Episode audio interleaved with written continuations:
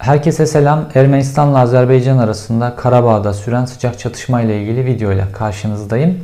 Olayı hem tarihsel boyutlarıyla ele alacağım. Bu sorun ne zaman başladı, nasıl başladı, kırılma noktaları neler, bugüne nasıl gelindi ve şu an neden aniden tekrar sıcak çatışmaya döndü. Bunları hem tarihsel olarak anlatacağım hem de şu an alanda sıcak olarak neler olduğuna ilişkin, Türkiye'nin de savaşa dahil olmasıyla, Rusya'nın sessizliği, Azerbaycan'ın son yıllarda değişen askeri gücü, Ermenistan'ın durumuyla birlikte olayın hem de askeri boyutuyla ilgili şu an alanda sıcak yaşanan askeri boyutuyla ilgili bilgiler paylaşmaya çalışacağım. Videonun bütününü izlediğinizde olayın hem tarihsel boyutunu hem bu Karabağ meselesi neymiş bunu öğreneceğinizi düşünüyorum. Hem de olayın sıcak şu an devam eden boyutlarını öğrenmiş olacağınızı düşünüyorum. Önce bu sorun nasıl başladı onunla başlayalım isterseniz. 1900'lü yılların başında Ermenistan'la Azerbaycan arasında toprak bölüşümüyle ilgili bazı sorunlar vardı. İşte Osmanlı'nın sahneden çekilmesi, Osmanlı coğrafyasında yaşayan Ermenilerin önemli bir kısmının oraya gitmesi ile birlikte orada ciddi bir problem vardı toprak bölüşümüyle ilgili. Fakat 1922 yılında hem Azerbaycan'ın hem de Ermenistan'ın Sovyet Sosyalist Cumhuriyetler Birliği'nin içerisine katılmasıyla birlikte Rusya'nın e, aldığı karar doğrultusunda Karabağ otonom bölge ilan edildi ve Azerbaycan'ın kontrolüne verildi. Karabağ'da yaşayan Ermeniler ki Karabağ'daki nüfusun çoğunluğunu teşkil ediyorlardı. Bu durumdan hoşnut olmasalar da e, Sovyet Sosyalist Cumhuriyetler Birliği'nin e, aldığı karara boyun eğmek zorunda kaldılar. Ve bu durum çok uzun yıllar Ermeniler açısından memnuniyetsiz, Azerbaycan açısından da kısmen memnuniyetsiz. Fakat kabul edilmiş bir otorite, kabul edilmiş bir legalite altında devam etti. Dediğim gibi karada otonom bir bölgeydi Azerbaycan toprakları içerisinde. E, ta ki e, Sovyet Sosyalist Cumhuriyetler Birliği'nin e, kaderinde bazı kırılma noktaları başlayıncaya kadar Biliyorsunuz e, sistem tıkandı SSCB açısından bir süre sonra ve 1980'li yıllardan itibaren işte e, Gorbaçov'un başlattığı açılım ve yenilenme politikaları doğrultusunda e, Sovyetler coğrafyasındaki bütün problemler Rusya'nın gücüyle bastırdığı bütün problemler görünür hale gelmeye başladı. Onlardan biri de Karadağ problemiydi. 1985'te başlamıştı bu Glasnost ve Prosterayka Gorbaçov'un başlattığı. Ve 3 yıl sonra 1988 yılında e, Karabağ Otonom Bölgesi Ermenistan'a katılmak istediğini ilan etti. Fakat bu bir karşılık bulmadı. Azerbaycan da o zaman e, buna cevaz vermedi tabi doğal olarak. Fakat 1991 yılına gelindiğinde birkaç yıl sonra bu sefer e, Otonom Karadağ bölgesinde bir referandum düzenlendi. Ki o güne kalana kadar gelene kadar yine rahatsızlıklar, kısmen çatışmalar olduğu için Azeri nüfus Karabağ'da iyice azalmaya başlamıştı ve %20'lere kadar düşmüştü. Ve e, sonrasında 1991'de referandum yapıldı e, Karadağ otonom bölgesinde. E, bağımsızlık ilanı ile ilgili bir referandum. Ve Azeriler, Azeri nüfus referandumu protesto etti ve 1991 yılında Karadağ bağımsızlığını ilan etti. Fakat uluslararası toplumda bu bağımsızlık kabul görmedi ve kimse Karadağ'ın bağımsızlığını tanımadı. Durum böyle devam etti. Bir yıl sonra 1992 yılında bu sefer olay sıcak çatışmalara dönüştü ve e, Karadağ, Ermenistan ve Azerbaycan arasında çok ciddi çatışmalar başladı. İki yıl süren büyük bir savaştı bu.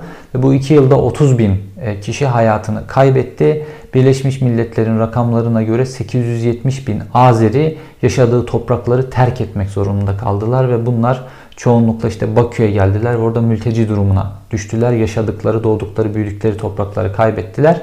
Aynı şekilde 300 bin kadar Ermeninin de yine savaş sürecince yaşadığı toprakları terk ettiği Birleşmiş Milletler'in rakamlarına göre sabit. Azerbaycan e, gelen mülteci sayısının 1 milyon olduğunu belirtiyor.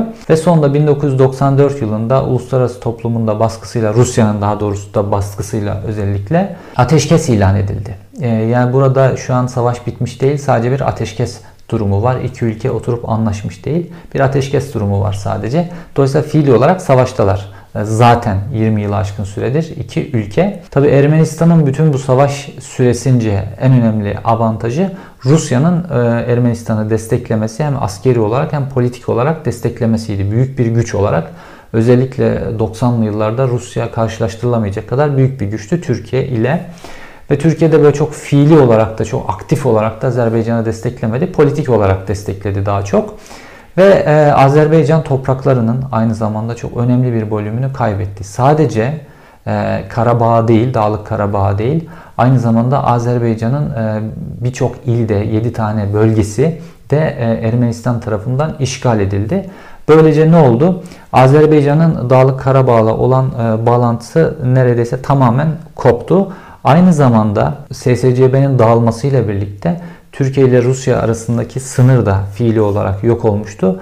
Fakat Ermenistan'ın e, Türkiye sınırındaki bütün bölgeyi yani Dağlık Karabağ'ın arkasını da işgal etmesiyle birlikte Rusya aslında fiili olarak Ermenistan'da bulundurduğu silahlı varlık üzerinden Türkiye ile olan sınır komşuluğunu da Türkiye ile olan askeri baskısını da sürdürebilecek bir pozisyonlanma elde etti. Rusya için aslında bu pozisyonlanma önemliydi. Çünkü e, özellikle 90'lı yıllarda Türkiye çok güçlü bir NATO üyesiydi ve bu NATO ile e, gerektiğinde askeri operasyon yapabilecek bir sınır olması Rusya açısından önemliydi. Bu açıdan da özellikle Ermenistan çok destekledi. Fakat Rusya'nın desteği nedeniyle Azerbaycan yaklaşık olarak topraklarının 20'sini kaybetti. Karabağ eğer saymazsak otonom bölge olarak topraklarının yaklaşık %14'ünü, 14 küsürünü kaybetmiş oldu Azerbaycan. Karabağ'la birlikte bu rakam dediğim gibi %20. Yani şu an fiilen Azerbaycan topraklarının e, yani Birleşmiş Milletler'in tanıdığı geçmişten beri Azerbaycan topraklarının %20'si şu an Ermenistan'ın işgali altında. Fakat ne oldu daha sonra? Şimdi bu noktaya gelelim. Bu o, olay gerçekleştirdikten sonra Türkiye'nin aldığı önlemlerden bir tanesi şuydu. Ermenistan'la olan sınırlarını kapattı. Ee, sınırları kapatınca Ermenistan, Azerbaycan tarafından da sınırları kapalı olunca Ermenistan denizde de sınırı olmayan bir ülke olarak izole bir ülke haline geldi. Ve izole bir ülke haline geldiği için de ekonomisi giderek kötüleşti, halkı giderek fakirleşti. Politik anlamda da dünyada izolasyon yaşadı. Çünkü Türkiye çok güçlü bir NATO müttefiği olduğu için ve Rusya Ermenistan'la partner olduğu için Batı dünyasından da bir izolasyon yaşadı Ermenistan. Ve dolayısıyla halkı çok büyük acılar çekti. Fakirleşti aslında bakarsanız bu dönem. Ve Ermenistan'da daha çok daha çok mecburen hem askeri açıdan hem politik hem ekonomik açıdan Rusya'ya bağlı hale geldi. Fakat Ermenistan'ın bu durumunu e, yani Ermenistan'ın Dağlık Karabağ ve işgal ettiği topraklarla ilgili sorunu çözmeden Ermenistan halkının e, sorununu çözülemeyeceğini e, çözen bir lider çıktı ortaya. Bahsettiğim lider Petrosyan'dı. Petrosyan Azerbaycan'la Ermenistan arasındaki sorunun çözülmeden Ermenistan'ın gerçek kalıcı sorunlarının çözülemeyeceğini düşünüyordu ve bunun bir kangren olduğunu düşünüyordu ve bir çözüm önerisi vardı. Çözüm önerisi şuydu. Ee, Ermenistan işgal ettiği Azerbaycan topraklarından çekilecek. Bunun karşılığında da Azerbaycan e, Dağlık Karabağ'la Ermenistan arasındaki Laçin koridorunun açılmasına izin verecekti. Yani arada bir iletişim koridoru olacaktı. Fakat buna karşın e, Ermenistan işgal ettiği bütün topraklardan çekilecekti. Petrosyan bu formülü dile getirmeye başladı. Fakat aşırı milliyetçilerde, Ermeni milliyetçilerinde bu ciddi bir tepki gördü ve Petrosyan iktidarı devrildi. Petrosyan iktidarı devrildikten sonra da e, Ermenistan 1998 e, yılından 2018 yılına kadar Karadağ kökenli milliyetçi diyebileceğimiz e, Ermeni liderler tarafından yönetildi ve sorun da sürekli olarak kriz vaziyetinde devam etti. Bu sürede sorunun çözülmesi için Minsk grubu denen bir grup devreye girdi. Uluslararası güçlerden oluşan Minsk grubunun eş başkanlıklarını Amerika Birleşik Devletleri, Rusya ve Fransa yapıyor. İçinde Türkiye, Almanya gibi ülkelerinde bulunduğu 8 tane de üyesi var. Minsk grubu bu sorunun kalıcı olarak çözülmesi için uluslararası bir çalışma başlattı. Ne zamandan beri? 1992 yılında çatışmaların başladığı dönemden itibaren. Fakat 28 yıldır Azerbaycan ve Ermenistan arasındaki bu sorunu çözecek bir noktaya Minsk grubu ulaşamadı. Tabi bu arada Türkiye bir inisiyatif almaya, daha doğrusu Türkiye bir politika değiştirmeye başladı. Normalde Türkiye'nin klasik politikası Dağlık Karabağ'la ilgili şöyleydi. E, öncelikle Ermenistan işgal ettiği topraklardan çekilecek. Sonra Karabağ'ın statüsüyle ilgili yeniden oturulup konuşulacak. Ve ilişkiler ancak bu şekilde normalleşir ve bu şekilde ancak biz sınır kapılarımızı açarız diye klasik bir Türkiye'nin politikası vardı. Fakat AKP işte demokrasi rüzgarı estirdiği yıllarda e, bu politikayı değiştirme kararı aldı. Ve 2009 e, yılında 10 Ekim 2009 yılında dönemin Dışişleri Bakanı Ahmet Davutoğlu ile mevkidaşı Ermeni Dışişleri Bakanı İsviçre'nin Zürich şehrinde bir araya geldiler ve bir protokol imzaladılar. Protokol şunu öngörüyordu. Türkiye sınır kapılarını yeniden açacak ve e, 1915 olayları ile ilgili de bir komisyon oluşturulup olayların araştırılması sağlanacaktı. Tabi bu e, anlaşma protokol imzalandıktan sonra hem Türkiye içerisinde e, büyük tepki çekti hem Ermenistan içerisinde büyük tepki çekti. Türkiye içerisindeki tepkinin nedeni şuydu. E, olayın içerisinde hiçbir biçimde Dağlık Karabağ sorununun çözülmesiyle ilgili bir mesele yok. Ama Türkiye'nin e, temel olarak Ermenistan sınır kapılarını kapatması nedeni Dağlık Karabağ'la ilgili sorun nedeniyleydi. Bu hiç yokmuş gibi davranılıyor ve 1915 ile ilgili konular aslında getiriliyor. Önce bir sıcak konunun çözülmesi gerekiyordu. Bunu Dağlık Karabağ'ın hiçbir protokolün içinde olmaması Türkiye'nin içerisinde gerek devlet kademelerinde gerek milliyetçi kesimlerde gerekse de toplumun genelinde bir tepki oluşturdu. Ermenistan açısından da 1915 e, olaylarının soykırım olarak tanınması ile ilgili hiçbir koşul olmaması nedeniyle Ermenistan içerisinde de bu sebeple tepki oluşturdu. Ve bu protokol ne e, Türkiye Cumhuriyeti'nin meclisinden ne Ermenistan'ın meclisinden geçmedi ve e, kağıt üzerinde kalan bir protokol olarak e, devam etti. Ta ki 2014 yılına kadar 2014'te yine işte Kürtlere yönelik açılım süreci nedeni gibi çeşitli açılım süreçleri peşindeydi Tayyip Erdoğan. O zaman başkanlığını realize etmeye çalışıyordu böyle çok aşırı demokratik yollarla gösterilerle daha doğrusu. Ve 9 dilde Ermenistan'ın 1915 e, olaylarında yaşadığı acıyı, Ermenilerin yaşadığı acıyı 9 dilde e, dile getiren bir taziye mesajı yayınladı Tayyip Erdoğan. Fakat o günden bugüne nasıl geldik? E, şu anda Türkiye'de Ermeniler geçmişten beri hep soykırım yaptı diye devletin resmi ajansı haber yapıyor bugünlerde de. Yani taziye mesajından bu noktaya geldik. Tayyip Erdoğan'ın AKP'nin genel politikası böyle. Hatta Selahattin Demirtaş da bunlarla dalga geçmişti. İşte çözüm süreci e, başladığı zamanlarda da yine böyle ölçüsüz bir şey vardı. Apo yakında önder ilan edecekler gibi espriler yaptı. Çünkü ölçüsüz bir e, bu sefer Öcalan e, sevgi gösterileri vardı. AKP'de ve yandaş medyada. Ermenistan sorunuyla ilgili Karadağlı Karabağ sorunu ile ilgili mesele de böyle. Yani oturup parlamento zemininde, siyaset zemininde sorunun kökeni, Dağlık Karabağ meselesi vesaire bunlar tartışılmadan böyle hemen Ahmet Davutoğlu gidiyor orada e, bir protokol imzalıyor ve geliyor. Ondan sonra toplumsal bir taban bulamıyor. Toplumsal taban bulamayınca da realiteye geçemedi. İki ülke açısından da aslına bakarsanız son derece acemice bir gösteriydi. Ve sonra geldik. E, peki nasıl geldik bugüne? Şimdi bu noktaya gelelim.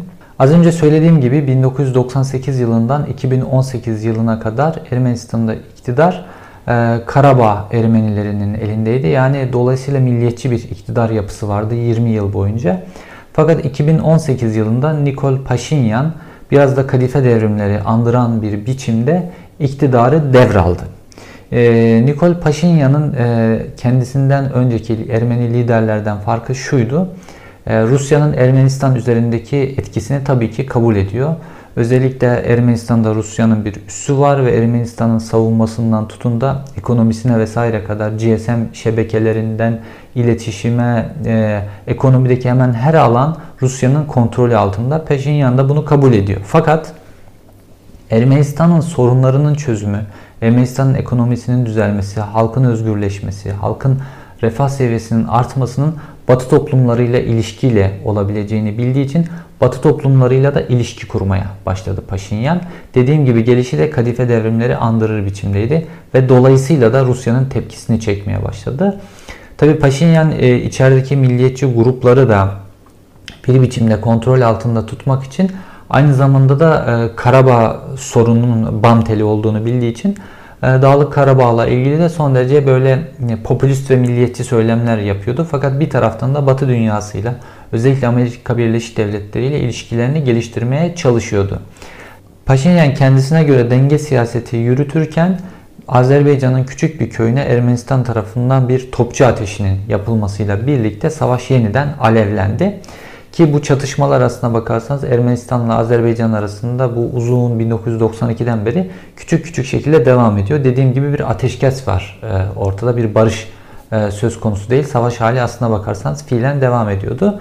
Ve savaş yeniden başladı bu topçu atışıyla birlikte. Fakat e, sahadaki dengeler değişmişti. Özellikle Aliyev'in politikaları nedeniyle. Aliyev e, bu süreçte nasıl politikalar güttü? Buna özellikle dikkat etmemiz gerekiyor. Birincisi Türkiye ile ilgili politikaları, ikincisi İsrail ile ilgili politikaları. Aliyev Türkiye ile ilgili politikalarını duygusal zeminden yani iki devlet tek millet zemininden bu duygusal söylemlerden kurtardı bile. Neden kurtardı? E, işte bu Ahmet Davutoğlu'nun imzaladığı protokol, Tayyip Erdoğan'ın e, Ermeni soykırımı ile ilgili 9 dilde yaptığı açıklamalarla birlikte Azerbaycan özellikle gaz konusunda bazı anlaşmaları iptal. Çünkü bununla ilgili de ayrıca bir video yapacağım. Gaz konusu üzerinden Türkiye'yi sıkıştırdı ve bazı anlaşmalar yaptı. Ve sonrasında da Tayyip Erdoğan'a bazı avantajlar vererek de bazı hamleler yaptı. Dolayısıyla Türkiye ile ilişkilerini mantık zemini üzerinden yürüttü. Fakat ordusunu güçlendirme kararı aldı bu süreçte ve İsrail ile olan ilişkilerini geliştirdi. Geçmişte İsrail özellikle Türkiye'nin insansız hava aracına ihtiyacı olduğu dönemde her onları göndermişti. Her onları gönderirken de aynı zamanda teknoloji transferinin de önünü açmıştı. Bu işte Anka vesaire bazı hava e, insansız hava araçlarının geliştirilmesinde bu teknoloji transferi kullanıldı Türkiye tarafından. Aynı şekilde Azerbaycan da İsrail'den çok fazla bu kamikaze e, insansız hava aracı kamikaze Heron ya da kamikaze drone dediğimiz insansız hava araçlarının transferini yaparken aynı zamanda da teknoloji transferini de yaptı İsrail'den ve kendi e, kamikaze insansız e, hava araçlarını da üretmeye başladı Azerbaycan. Aynı zamanda işte olay şu an e, İsrail'in Gazze'de e, kullandığı o demir kubbe dediğimiz e, özel füzelere karşı icat ettiği savunma kalkanını alma noktasına kadar iş gitti pek çok e, e, savunma sanayi cihazı, aracı, gereci, eğitimiyle birlikte İsrail'den Azerbaycan kendi ordusuna transfer etti. Aynı zamanda Türk Türkiye'den de çok fazla e, silah, araç, gerim, gereç alımı yaptı. Türkiye ile çok fazla ortak tatbikatlar yaptı ve eğitim e, aktardı ordusuna ve ordusunu şu an fiilen Ermenistan ordusundan 12 kat daha güçlü bir ordu haline getirdi. Tabi ilişkilerin daha önemli bir boyutu da Amerika Birleşik Devletleri ve Rusya ile olan ilişkileriydi. Aliyev tüm bunları yaparken Rusya'nın da tepkisini çekmemeye gayret etti ve Rusya ile de mesafeli bir ilişki götürmeye çalıştı. Aynı zamanda Amerika Birleşik Devletleri ile de stratejik ortaklığında devam ettirdi. Babasından kalan bir mirastı bu zaten. Ve e, Azerbaycan e, kendi çapında, kendi ülkesinin büyüklüğünde, kendi ülkesinin gücünü bilecek şekilde e, stratejik hamleler yaptı. Fakat Ermenistan kendi gücünün çok ötesinde hamleler yapmıştı. Yani Azerbaycan topraklarının %20'sini işgal altında tutuyor ama normalde kendi başına, kendi gücüyle ne ekonomik olarak ne askeri olarak bunu sürdürmesi mümkün değil. Ve dolayısıyla da çok fazla bir e, dış ülkeye bağlı. Kime? Rusya'ya bağlı. Bu bir ülke için, bir ülke için olabilecek en kötü şey. E, ve Ermenistan bu durumda. Şimdi geldiğimiz konjektürde Amerika Birleşik Devletleri'nde bir seçim varken ve Ermenistan'da Batı yanlısı bir lider varken dolayısıyla da Rusya'nın tepkisini çeken bir lider varken Azerbaycan için hamle yapmak için en doğru zamandı. Ve Türkiye ile olan ilişkileri de iyiydi ki öncesinde bu savaşın çok öncesinde Azerbaycan Savunma Bakanı Türkiye'ye gelmişti ve Tayyip Erdoğan'la bir görüşme de yapmıştı.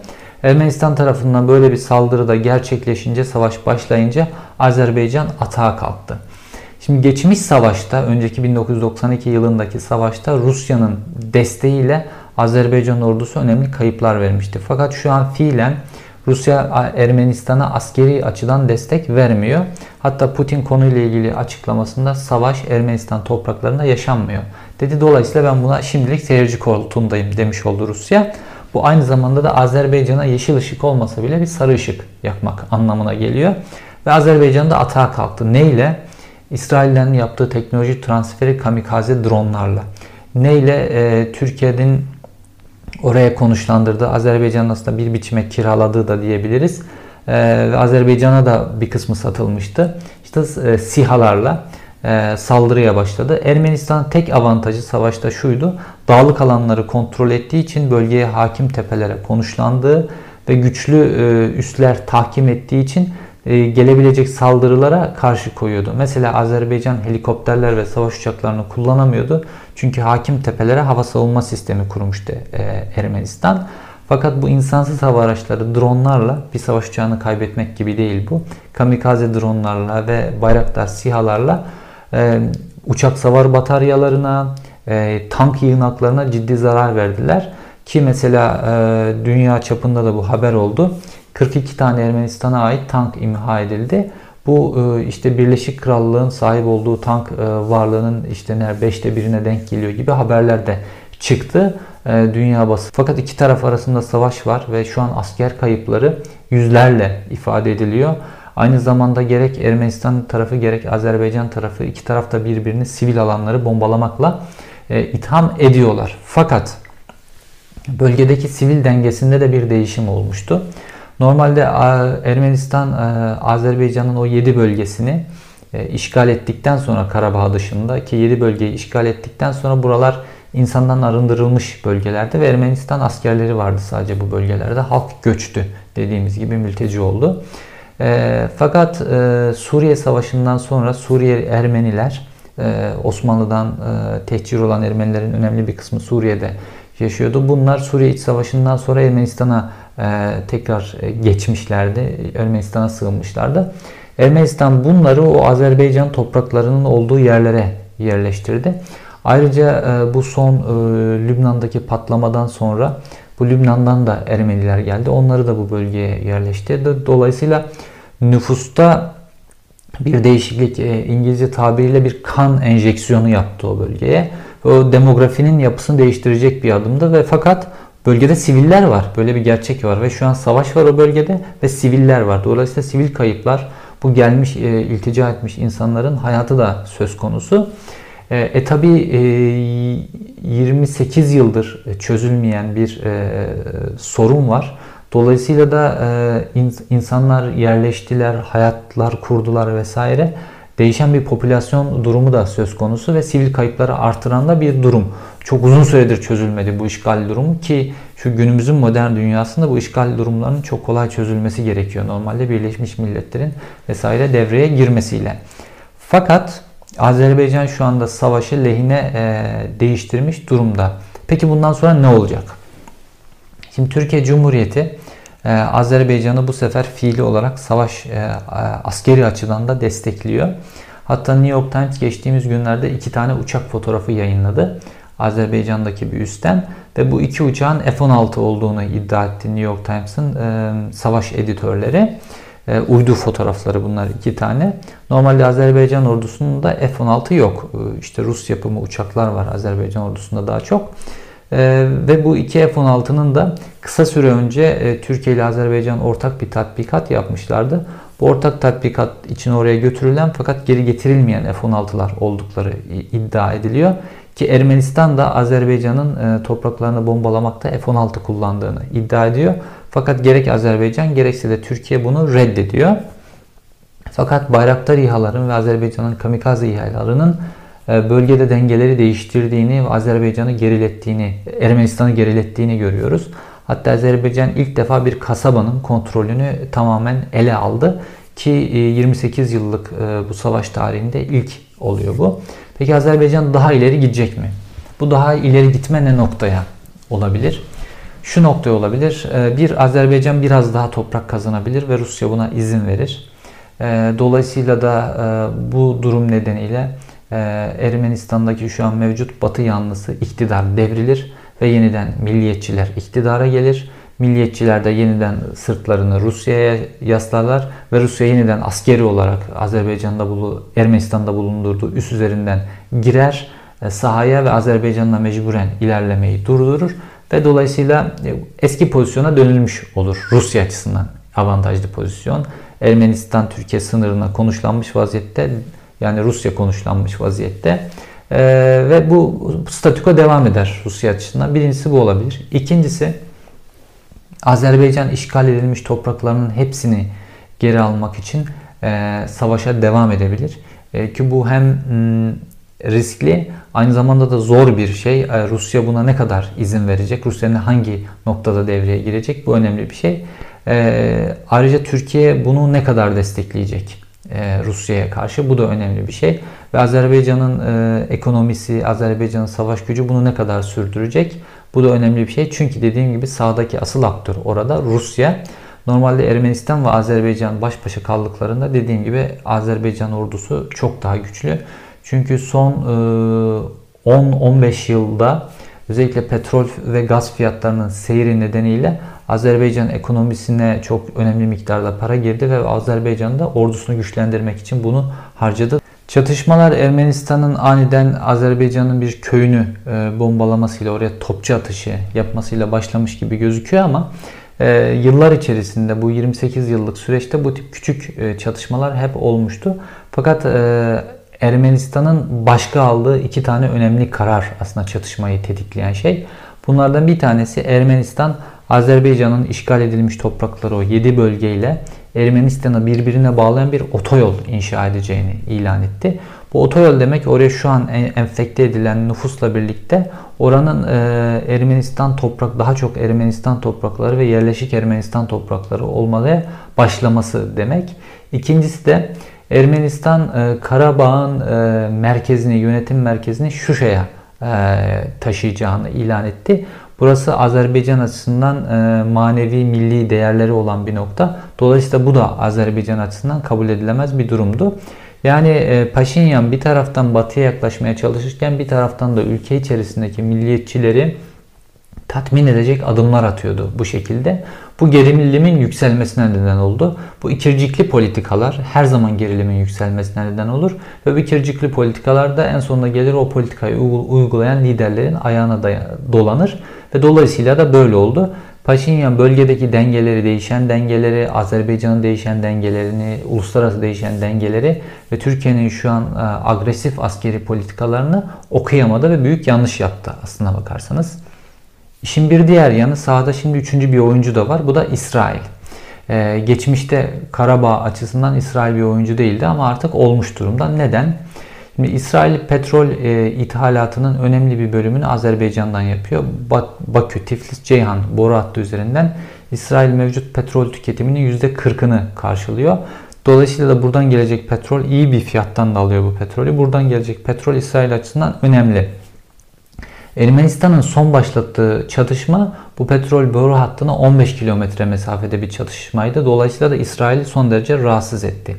İkincisi İsrail Türkiye ile olan gerginliği, Türkiye ile olan ilişkilerinin tamamen kopması nedeniyle kendisine bölgede yeni partnerler arıyordu. Bir önceki videoda da anlattığım gibi e, eğitim açısından işte Yunanistan'la bazı anlaşmalar yaptı ve e, savaş uçaklarını, komandolarını işte gerek Güney Kıbrıs'ta gerekse de Girit Adası'nın güneyinde eğitmeye başladı. Fakat e, İran açısından e, yaşadığı bir çekince var. Türkiye ile olan partnerliğini kaybedince İran'la sınırı olan başka bir partner arayışına girdi İsrail. O, o partnerde Azerbaycan e, İran'la üst taraftan sınır olması nedeniyle Azerbaycan'la askeri ilişkilerini giderek geliştirmek İsrail açısından bu açıdan da önemli. Dolayısıyla İsrail teknolojik açıdan, askeri açıdan Azerbaycan'ı son derece destekleyerek sahada bir oyuncu oldu ve Ermenistan'ı baskı altına da aldı bu yönle. Peki Putin'in sessiz kalmasının sebebi ne? Gelelim buraya. Bantellerinden bir tanesi de bu. Putin e, Paşinyan yönetiminden son derece rahatsız. Paşinyan'ın Amerika Birleşik Devletleri ve Batı ile güçlendirmek istediği ilişkiler nedeniyle. Ve burada bu savaşta sessiz kalarak Paşinyan yönetiminin iyice hırpalanmasını ve Rusya ile ilişkileri eski seviyesine getirip yani tabiri caizse kendi kucağına oturmasını istiyor. Ya da Paşinyan yönetiminin yıpranarak işte bu toprak kayıplarıyla yıpranarak devrilmesini e, ve yerine eski kafa bir milliyetçi lider gelmesini istiyor ve statükonun yeniden inşa edilmesini istiyor. Tabi bu arada işte burada sessiz kalarak Türkiye ile bazı ilişkiler e, yürütmeye çalışıyor. İşte S-400'lerin e, aktive edilmesi gibi hamleler vesaire. Burada Türkiye ile de ilişkilerini ayrıca bunun da kazan kazan şeklinde de yürütmeye çalışıyor.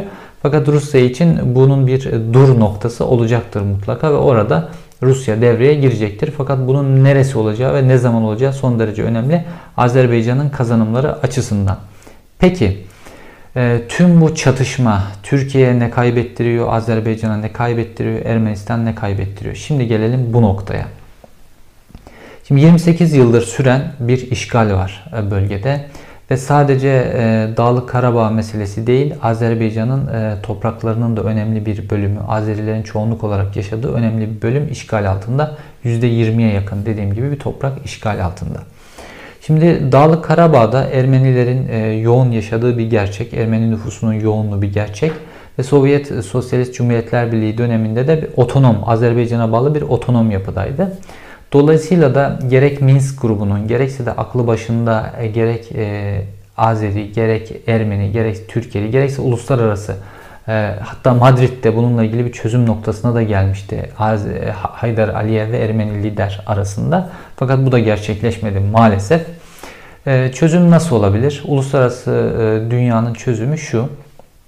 Ermenistan işgal ettiği Azeri topraklarından çekilecek bu 7 bölgeden. E, bu Azeri topraklarından çekildikten sonra Dağlık Karabağ'ın statüsüyle ilgili bir sorun var. E, geçmişteki gibi e, kendi yönetimini sağlayan bir otonom bölge şeklinde bu şimdilik korunacak. Fakat nihai statüsü için görüşmeler devam edecek ve sonrasında nihai bir statü olacak. Fakat buradaki Ermenilerle Ermenistan Ermenilerin bir şekilde bağlarının devam etmesi gerekiyor. Bununla ilgili de bu Laçin koridorunun statüsüyle ilgili de bir anlaşma yapılması gerekiyor. Bu e, koridor nasıl sağlanacak? Bununla ilgili de bir anlaşma yapılması gerekiyor. Ve topraklarını kaybetmiş, şu an Bakü'de ya da Azerbaycan'ın başka şehirlerinde ekonomik olarak zorluk yaşayan, doğdukları, büyüdükleri toprakları özleyen ve mülteci durumunda olan bu insanların da topraklarına geri dönmesi. Aynı şekilde önemli bir ölçüde bu bölge askerileştirildikten sonra Ermeniler de orada yaşayan Ermeniler de doğdukları büyüdükleri topraklardan ayrı kalmak zorunda kaldılar. Onlar da yaşadıkları topraklarına dönmeleri gerekiyor. Zaten herkesin e, toprakları kayıt altında tapularıyla herkesin topraklarına dönmesi ve yaşamın normale dönmesi gerekiyor. Uluslararası çözüm bu. Akla e, yakın çözüm de bu. Fakat bu çözüm sağlanamayınca ne oluyor? Azerbaycan e, silahlanma harcamalarını artırmak zorunda kalıyor. E, Azerbaycan yönetimi e, bu mültecili topraklarına dönmek isteyen mülteciler nedeniyle baskı altında ve bunların sorunlarını çözmek zorunda. Artı topraklarını kaybetmiş bir yönetim olarak da baskı altında. Artı bu haksızlık da. Çünkü Birleşmiş Milletler de e, Ermenistan'ı işgalci olarak tanıdı orada ve Ermenistan'ın bu toprakları acilen boşaltmasını istedi. Bununla ilgili de uluslararası hukuk açısından da Azerbaycan haklı durumda. Ve Ermenistan da sorun bu şekilde devam ettiği için çok fazla Rusya'ya bağlı olmak durumunda kalıyor. Türkiye ile olan sınır kapıları kapalı olduğu için tamamen izole durumda ve ekonomisi son derece çöküyor. Ülke e, dünyaya açılamıyor ve izole böyle neredeyse Kuzey Kore gibi halkını içeride tutmak zorunda kalan bir ülkeye dönüşüyor. Artı Ermenistan'la Türkiye arasındaki o tarihsel 1915 olayları ile ilgili konuda hiç konuşulamıyor. Ve Ermenistan'da Türkiye'de e, enerjilerinin önemli bir kısmını bu çatışma nedeniyle harcıyorlar. Fakat Türkiye politik olarak şunu kabul etmesi gerekiyordu. Eski pozisyonuna e, Türkiye'nin birazcık dönmesi gerekiyor. Ve önce bu Karabağ sorununun, Azerbaycan'ın işgal edilmiş topraklar sorununun çözülmeden bu 1915 olayları ile ilgili de masada konuşulamayacağı bir gerçek. Önce bu sorunun, bu yakın dönemdeki bu sorunun çözülmesi ondan sonra ona geçilmesi gerekiyor. Fakat hayalci politikalarla Tayyip Erdoğan bir dönem e, e, hiç bu Karabağ sorununu ele almadan bir masaya oturdu Ermenistan'da. Fakat bu çok kısa sürede çöktü. E şimdi de neredeyse Ermeni düşmanı bir pozisyonda söylemler geliştiriyorlar. Her gün yandaş medyada Ermenilere yönelik nefret söylemi var. Hatta olay öyle bir noktaya getirdiler ki Türk Ermenilerine yönelik e, saldırılara geçti olay. İşte e, Ermeni Patrikhanesi önünde protesto eylemi yapılıyor. Ya Ermeni Patrikhanesi bu topraklara Türkiye'nin Türkiye'ye ait bir değer. E, orada yaşayanlar, oradaki halk, Ermeni Patrikhanesi'nin görevlileri Türkiye Cumhuriyeti vatandaşı. Yani bunlara yönelik bir saldırı o kadar saçma ki fakat iş bu noktaya kadar geldi. Ve işte o zaten e, Türkiye'nin geçmişinde olan Ermenilere yönelik nefret söylemi de bir anda körüklendi ki bu nefret söylemi Türkiye açısından son derece tehlikeli. Neler olduğunu çok yakın dönemde hatırlıyoruz. Hrant Dink'in e, öldürülmesine varana kadar olaylar oldu ki o yıllarda da Ermenilere yönelik nefret söylemi yükseltiliyordu. Türkiye açısından da aşırı milliyetçiliğin kök salması açısından da son derece tehlikeli. E, fakat Türkiye sorunlarını diplomatik yolla e, ve aklın yoluyla çözebilmek yerine e, oldu bittilerle çözüyor AKP'li yıllarda. Ve işte e, Ermenistan'la masaya otururken de Azerbaycan'ın ne diyeceğini, Azerbaycan'ın ne düşüneceğini hiç hesaba katmadan adımlar atıyor. Sonra Azerbaycan'dan Azerbaycan'ın yaptığı hamleler nedeniyle bu sefer de tamamen tersine dönüp Ermenistan'la kurduğu köprüleri yıkıyor. Burada Türkiye'nin diplomasiyi düzgün kullanması lazım. E, uluslararası toplumun baskısını düzgün kullanması lazım. E, Karabağ sorununun, Azerbaycan'ın işgal edilmiş topraklar sorununun önce çözülmesi gerekiyor. Ondan sonra Ermenistan'la Türkiye arasında sınır kapılarının kapalı olması dahil bir dizi sorunun çözülmesi gerekiyor. Ve bu bölgeye Türkiye'nin bu kuzeyine barış gelmesi gerekiyor. Aksi takdirde e, bu işgalden fiili olarak yararlanan güç Rusya. Çünkü Türkiye'nin sınırına normalde Türkiye ile sınırı olmamasına rağmen Türkiye'nin sınırına askeri gücünü yerleştiriyor ve Türkiye'nin tepesinde kendine göre bir NATO üyesi için bir balyoz orada tutmuş oluyor. Türkiye'nin NATO ile partnerliği son derece önemli. Türkiye'nin bu oyuna gelmemesi gerekiyor. Türkiye'nin de hamlelerini yaparken Ermenistan'daki aşırı milliyetçileri güçlendirmeyecek hamleler yapması gerekiyor. Sorunun tek çözüm yolu da bu.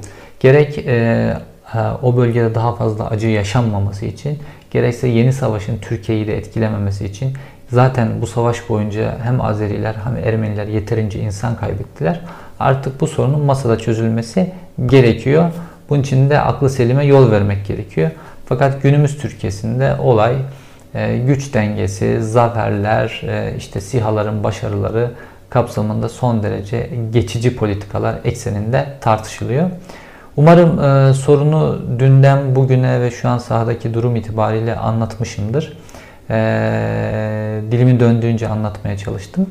İzlediğiniz için teşekkür ederim. E, görüşmek üzere.